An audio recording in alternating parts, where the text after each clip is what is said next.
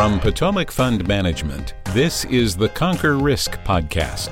Join us as we discuss the business of running an RIA firm and the practice of investment management. And now, our hosts. Welcome to the Conquer Risk podcast. My name is Manish Khatta, and as, as always, I have Jeff Goodnow with us. How are you doing today? Not too shabby. I'm loving Florida. Loving it. Good good start to the new It, year. it, huh? it beats the heck out of Kansas City uh, in the wintertime. Yeah, for sure. Well, something something I want to talk about that's um, you know dear to me, just because I'm so involved in it, is the concept of a trading system.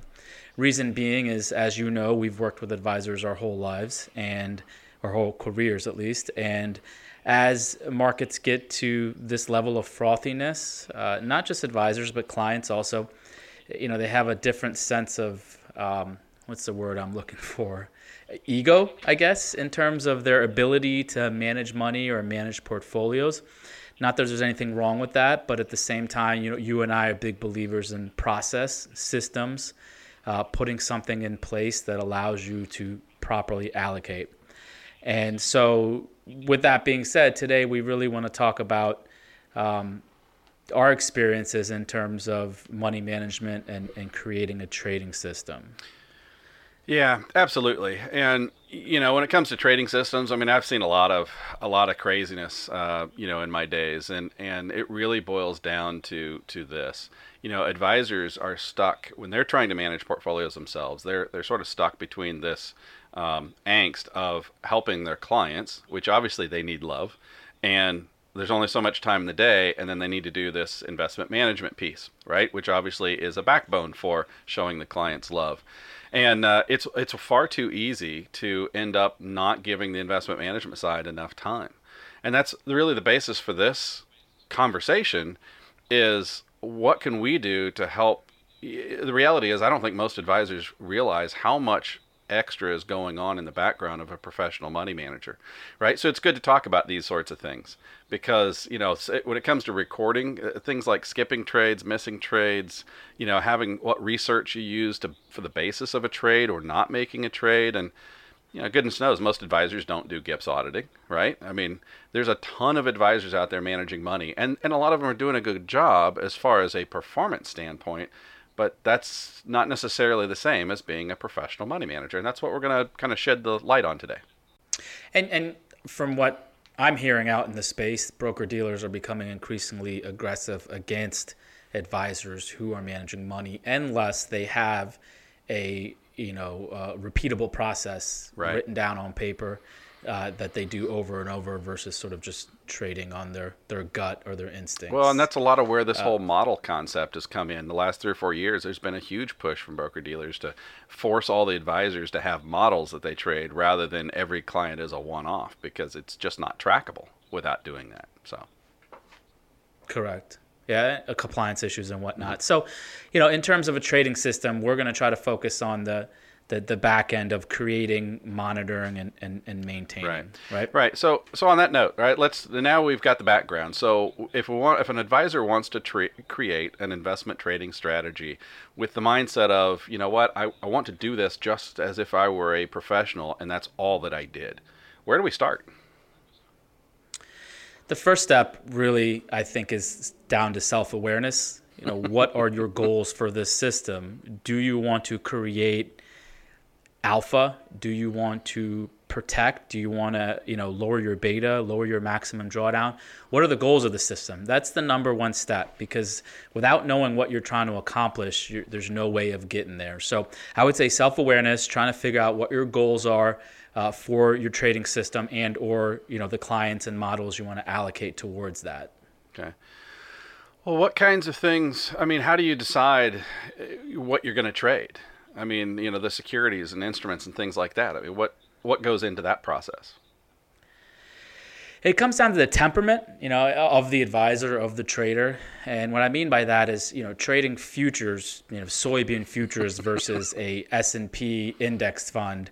It's a vastly different experience. Uh, the way you trade, the way you execute, and the volatility. Uh, uh, forget about futures for a sec. Let's talk about just stocks. You take a S&P 500 stock versus a Russell 3000 or a microcap stock you know the volatility differences are, are absurd right you can have one that that has you know 15 20% gains in a day versus an s&p 500 stock you know that, that's that's highly unlikely so you have to be able to decide sort of you know what your lane is what do you want to trade uh, and whether that's stocks etfs futures whatever it is and, and that's the next step in really you know developing your system and and and you know perfecting it yeah, I think a lot. Uh, I think these two, these, this next thing is tied in very closely to what you're wanting to trade, and that is how often do you want to trade. And again, it goes back to my original concept, right? Which is how much love can you show the investment management side while you're trying to take care of your book of business. And you know, the, this trading frequency. Can you touch on that a bit and what that looks like? Because that that makes a big difference in how much time is spent or allotted to the management side. Yeah, if you want to trade daily, every 15 seconds, weekly, monthly, that really it's a big part of your trading system because if you're not in front of your computer, let's say you want to day trade, you know, you're not taking vacations. You're in front of your computer every day. If you're doing 15 second increments or 1 minute increments, you have to be focused in front of your computer to make sure that you're executing these trades properly. Yes, there's new systems out there that will automatically do this, but that's not for everyone. And so you have to really notice, figure out your time commitment and your temperament to how much you want to trade. And that's really the third step because before you can create a system, you need to make sure that you're going to execute that system. And we talk about, you know, sort of workout plans and diets and all that right. stuff a lot, right? The best one is the one that you can stick with. If yeah, you create a daily thing. trading system and decide to piss off and go somewhere for 2 weeks, you know what happened did you miss trades did you execute them so really deciding on you know what's going to fit your style in terms of timing of it yeah well so that's i mean sticking to that you know you've you've talked about uh, not only the frequency there but has markets change right? Does should your philosophy change or should your process change? You know 08 was a, an ugly one right? And then we've had 10 years of nothing but easy passive investing. So what's that look like? Any thoughts there? Yeah it's i'm going to give you a great example. So i we talk to advisors who trade all the time and they'll, they'll get excited because you know i'm a money manager and they'll show me you know let's take a, a system for example. There's a, a 13 week moving average over a 24 week moving average. I, I forget the exact timing but the, the bottom line is you know you buy when the 13 is above the 25 and mm-hmm. sell vice versa right? It's a moving average crossover. And when you go back in time it shows you uh, really good sells and exit points right? But after 2008 it didn't give a buy till the close to the end of 2010 now, there's nothing wrong with that in hindsight, but the problem is do you or your clients have the patience to sit out March of 09 till the end of 2010 without getting fired, without getting questions? So this is come, comes back to the adherence. No matter what system you create, you got to be able to stick with it. Doesn't matter if it's a bull market, a bear market.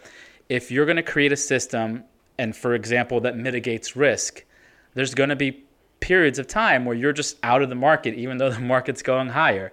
And that's something you have to live with. You can't create a system that is great during bear markets and also great during bull markets. It, that, that just doesn't exist. You have to, there's some give and take between risk and right. return. And it's no different when creating a system um, that will actually work. Uh, you have to have that balance. Yeah.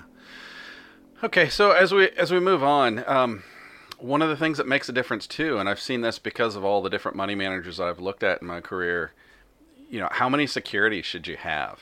Right? I mean, that's a that's a decision partially based on what kinds of securities you're looking at, but how how heavy, how much weighting should you put in these things? Can you talk about sizing or, or that sort of situation? Yeah, I I think position sizing is one of the most underrated topics that no one talks about. It, whether it's in conversation or on Twitter, we're always talking about what your allocation is. You're I'm, I'm in tech, I'm in this stock, but how much? You know, are you 50%? Are you 2%? Position sizing makes a huge difference on whatever trading system you create. You can trade a trading system that just trades 100% S&P and that's your position. But if you want to diversify and do different asset classes, you have to make a decision on 10% in each, 20% in each. That really changes your risk and return parameters. And you'll see once you start playing with position sizing in certain asset classes, the risk increases the lower amount of positions you have, right? Because you're not you're no longer diversified, and it can get sort of enticing for someone who's creating a system to say, oh well, let's make it you know two positions or, or one energy position versus diversifying it out. So once again, it comes down to your risk and reward balance and deciding on how many positions you want to take. In my in my uh, experience, anything over 10 positions, if you really want to diversify it, it it's almost pointless. You're just going to look like a worse version of the S&P 500. So usually in that 6 to 10 range is a good idea for positions. But but that's just my two cents. It really depends on how you want to create and how you want to execute your system. Yeah, and I think part of this it, would be good to to explain that we're dealing with mutual funds and ETFs, right? So when we say 6 to 10 positions, uh, you know, there, there's going to be a lot of underlying holdings inside of that but that's very different from of us using individual stocks and saying, "Hey, we're only going to pick six Correct. stocks." Yeah, that's and that's a roll great our point. dough great with, uh, you know, Yeah. hope IBM works this time. Correct, and even like options and all that Right. stuff. But but let's but you know most of the advisors that we're talking to and dealing with are not trading futures in a hundred different stock positions. They are allocating towards mutual funds and ETFs, maybe a couple stocks. right. But that's it. Yeah. right? yeah, But I just think it's good to get on the kind of get on the same page there, so there's no no uh, no miscommunication. Um, now this this again rolls itself right into the next step, which is you talked about the moving average of the 13 and the 24 and a crossover and all that fun stuff. Um, you know, a lot of advisors might have one or two things that they really look at as sort of the driving force behind when it's time to change an allocation. Can you speak to a maybe a little bit touch on our process for combining systems and and why we combine systems and what do you think the pros and cons of that concept are? I've seen money managers who promote sort of a red light, green light system where there's one indicator they use that they're either in or out of the market. And that is an extremely dangerous way to trade money because no matter what system you create at one point in time, that it's going to fail, right? So the holy grail of trading systems is to combine uncorrelated indicators. You have to have different inputs. If all of your inputs are moving average crossovers, you're going to get the same answer, right? You can play with the with the the lengths of the moving averages, but ultimately you're going to get the same answer. So to us, i- the the holy grail, like I said, is uncorrelated indicators. So you use a moving average on one, maybe use some counter trend, Bollinger Bands. Uh, and also different inputs in terms of what you're looking at. If you're trading the S&P 500, you might want to look at indicators that focus on rates in terms of uh, how the Fed lowers and increases rates. Right. And and that's what we found to be the key is to really take these these multiple different data points and multiple indicators and sort of combine them together. And it, it it's not perfect, but it allows you to sort of have that fail safe, right? The worst thing in money management is to have that oh shit moment where you look back and what happened? How am I down 40%? You know, I had these these systems and risk management things in place and sometimes, you know, they, they fail you. So the Right. combination of them is is really key. Yeah. And and for the record, I have seen a money manager go from 900 million to about 250 in a year because of uh, you know more of the red light, green light. Hey, they've got something that's just been working for 10 years and it's just kicking and and doing great, and then it just stopped working, and there was no there was no rebound But from every- that because yeah, it, it- there every- wasn't anything else to system. adjust. Right? It's it's all been Yeah. based on this one thing, and that one thing stopped working. So Well, let me get. Can I, here's a great example. There's a, a, a Fed indicator that we've used off and on through the years, and you and I have talked about this. It was never designed for negative rates. right. It was never designed to have rates this low when it was created. So there's changes you have to make to it. There's adjustments you have to make when the data changes. There's indices that just stop reporting. They close. So if you create a system where you're getting data on a certain indice and it stops reporting, well, guess what? You're going to have to choose a new one. And so, you know, it this is why you always have to have backups and backups and backups. You cannot every system I've ever tested eventually runs into issues. And failing doesn't have to mean it goes down 50%. Failing can mean it doesn't give a buy signal for 4 or 5 years. It may be right in hindsight 20 years later, but can you survive that that time when you're sitting out of the market? Yeah. Well, and I think uh, hopefully this conversation has gone to, to point out again, it's not intended to be derogatory to advisors that are managing money and maybe don't have really solid systems. They could have great track records and done their clients well, but it's about the kinds of things that we as professional money managers have to go through to be in fact, that, uh, that that's all we do as a professional money manager, right? They're outsourced uh, from from other advisors. So um, these are some of the things that are really critical to think about: the size, the type, the frequency, the recording, the reporting, the the combining of systems. Uh, any other thoughts that you have along this line that advisors should be aware of as far as the concept or the process of of um, creating a trading system from a again a professional third party management level? Well, technology. You know, there, yeah. there's tons of systems out there, and you can eh, there you can get something basic. Um, I know eh, the circles I run in, uh, the deep programmers who are starting to use things like Python. Uh, we use AmiBroker, which has their own AFL language, and then we have some custom coding and some some old coding system that's not even worth mentioning in, in public. Um, but uh, uh, and Excel. That's why we're I mean, Frankly, there's a lot of things. Yeah, there's a lot of things you can do in Excel that that that really help. But uh, but yeah, I mean, you have to you you have to have some sort of background. But there's a lot of people you can hire to help you if you have a conceptualized sort of idea of what you want to trade, how you want to trade it. Programmers can come in and sort of create that so you can test it, which I still think is a good idea versus just you know throwing darts at a board and, and, and guessing. So you definitely need to have some coding background to at least start this process or at least hire someone to come help you. But it, it's code intensive if you really start getting into developing these deep systems. Yeah. Well, as we run near the end of this, uh, you mentioned testing. Is there anything that you want to throw in there in regards to the testing process of systems and, and an ongoing basis? So the testing is actually the the the biggest um, component that doesn't get talked about because if you can create a system and go run a back test and let's say the results are fantastic but there's like six trades in 70 years or something. Like it's not realistic right? You have to have enough data sets and you can't just choose that the one that has the best return and the least amount of risk. It's about reality well you trying can to figure out you know well you can yeah. Uh, but like you got to figure out how many trades it's generating. Are you really going to sit there and generate 365 trades a year? Like what is your temperament? So the back testing is really important to figure out okay how many trades were generated uh, what, if any, are tax consequences? And what's your risk and return parameters? And figuring out something you're comfortable with uh, from a risk and return perspective. Because you and I know there's, you're not going to have all the return in the world with half the risk. Right. That's that's not feasible, right. right. So you have to be able to balance those two and and stick with it. You know, we have a rule here when it comes to underlying indicators. Unless they value uh, violate their maximum drawdown, they don't get thrown out. That's that's how it works. So if something, if an underlying indicator uh, violates that maximum drawdown, that's when it starts to get looked at. Like, hey, what what went wrong?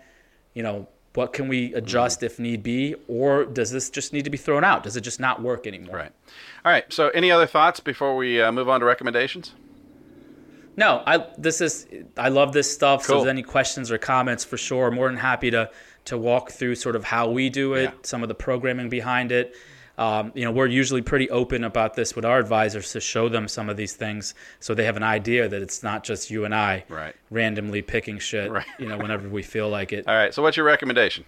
Nooma. So they're now in Whole Foods. It's a coconut electrolyte drink. Uh, there's a story behind it. I'm not just a foo-foo, uh, a Whole Foods uh, person. Stop can't, barfing I can't do coconut, bro. It's delicious. Can't okay, we we my family spent time in Akron over the summer. It's a Cleveland-based company. They supported um, charity event we did and handed out a bunch of this. It's it's so delicious. It's addictive. Uh, also, our former graphic designers that helped us with a lot of stuff. Also, I think did the design work for Nooma. Cool. And uh, the website I think is nooma.com. We'll put it in the show notes. It's delicious. It's not cheap, but you know, give it a try. All right. Well, I'll keep mine short and to the point. I mentioned I'm loving Florida. Zachary Taylor RV Resort is a great place down here. Now it's primarily over 55. I'm not there yet, but there are a few people they will let in, uh, you know, to keep a little balance here. Uh, but it's a wait, wait, wait, wait, wait, wait, wait, wait, wait, wait. So, so this is funny. So when you're 18, you probably have a fake ID to get beer, and now you're 50 Rock and, on, baby. and you have a fake ID to get into a 55 and over RV park. Yeah, well, you know, at least uh, they don't have to show like a receipt for your colonoscopy to get in. Uh, but anyway, on that note, our our our podcast is going down the tubes. Uh, we'll close it with that. Uh, like, subscribe. We appreciate any comments. Uh, shoot them to us on the PotomacFund.com website, connect us uh, page, and we'll go from there. We'll see you next time. Thanks for listening. Thanks. All opinions expressed by podcast guests are solely their own and do not reflect the opinions of Potomac Fund Management. This podcast is for informational purposes only and should not be relied upon for investment decisions. Clients of Potomac Fund Management may maintain positions in securities discussed in this podcast.